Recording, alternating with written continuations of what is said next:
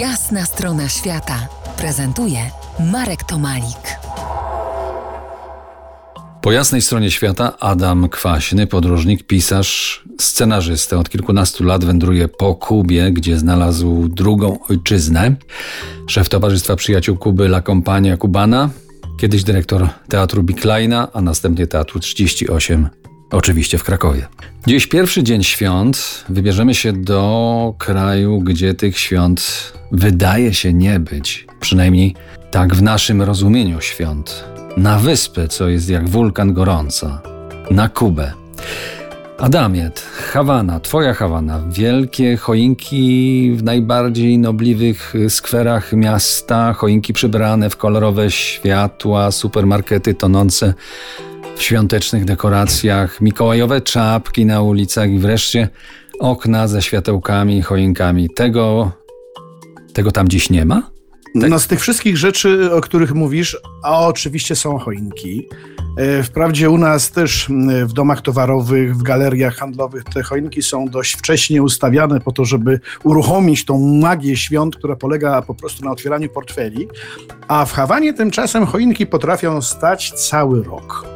Ja często pytam znajomych, ale słuchaj, no to czemu, czemu ta choinka tutaj stoi? A oni odpowiadają, bo ona jest taka ładna.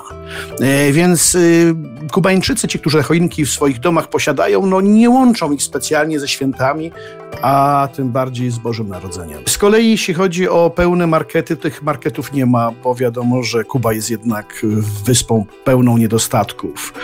I sklepy nie są akurat miejscem, w którym się kupuje, tylko często się to kupuje tam, gdzie można coś kupić. To nie zawsze jest sklep. E, nie ma mikołajowych czapek, nie ma tych y, zwyczajów, no i wszystkim nie ma tego wielkiego komercyjnego pędu, który jest u nas, ponieważ tam tej komercji po prostu nie ma.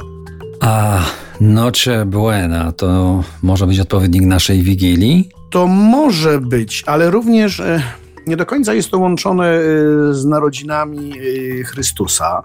E, są to najczęściej po prostu spotkania rodzinne przy śwince, więc na przykład poza Hawaną, a nawet w Hawanie to w święta się unosi zapach pieczonej świniny.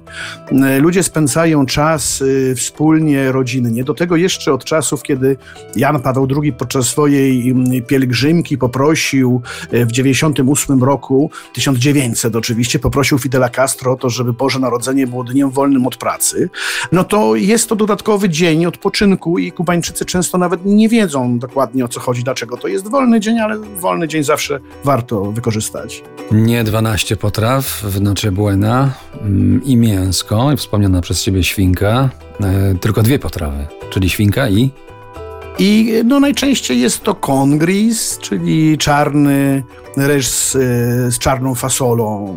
Taki południowoamerykański przysmak, jest często juka, czyli maniok y, w takim sosie czosnkowym. Y, oczywiście również y, owoce mm, i wszelkie warzywa, dlatego że trzeba pamiętać o tym, że na Kubie rośliny wegatują przez cały rok mm, i na przykład zimą można zjeść fajne pomidory, bo latem już jest za ciepło na pomidory. Do tematów świątecznych na niekoniecznie świątecznej Kubie powrócimy za kilkanaście minut. Zostańcie z nami.